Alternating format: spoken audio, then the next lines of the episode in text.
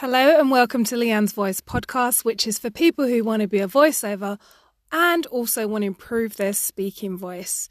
Now, for today's Working on It Wednesday podcast tips, I've got five good ones for you, ladies and gents. Now, people say, like, um, how do you improve the way you speak? And there's some stuff they're going to be sounding quite basic when I tell you. First of all, speak slowly. I know that it's hard to speak slowly when your natural rhythm is to speak fast, because I definitely do speak fast.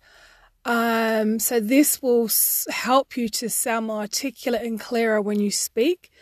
And when you need to answer a question, take a chance like one or two seconds before you go and answer, rather than trying to do like a battle between words and conversations with someone. Take time to kind of think and count to two, if that helps. Point number two to improve the vo- your voice and the way you sound, right? It might sound simple.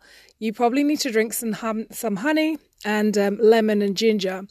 Um, now, you may sound good to your ears, but to others it may not sound that good.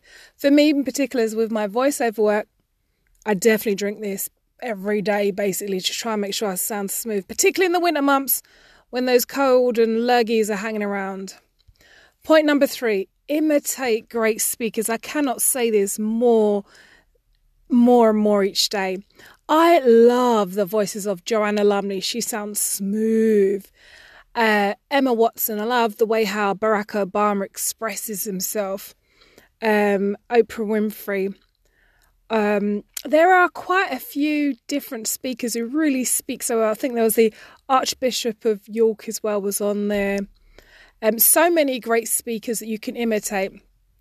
Hugh Grant's got a kind of stuttering, kind of, kind of childish, boyish kind of voice articulation, but focus on what type of accent you want to do. Listen to that person and imitate the way they pronounce. Yeah. Um, point number four. Now, if you want to improve the way you speak, particularly for me, my voiceover warm ups, I do tongue twisters. They're not easy, like ones like red lorry, yellow lorry, red lorry, yellow lorry, and just get faster and faster. Practice tongue twisters because it helps you move your tongue in different positions than what you're used to.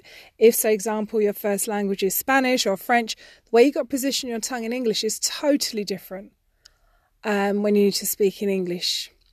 Uh, point number five listen listen to TED Talks, YouTube, podcasts of people who speak, I would suggest British English. Definitely listen to how those people pronounce. When do they breathe? How often do they stop? When do they pause? When do they do the, you know, highs and low rises in what they're saying? So, imitation is key if you want to improve the way you're speaking. Okay. Um, of course, if you want to get hold of me, get me on leanne at leannesvoice.com and have a great and amazing day.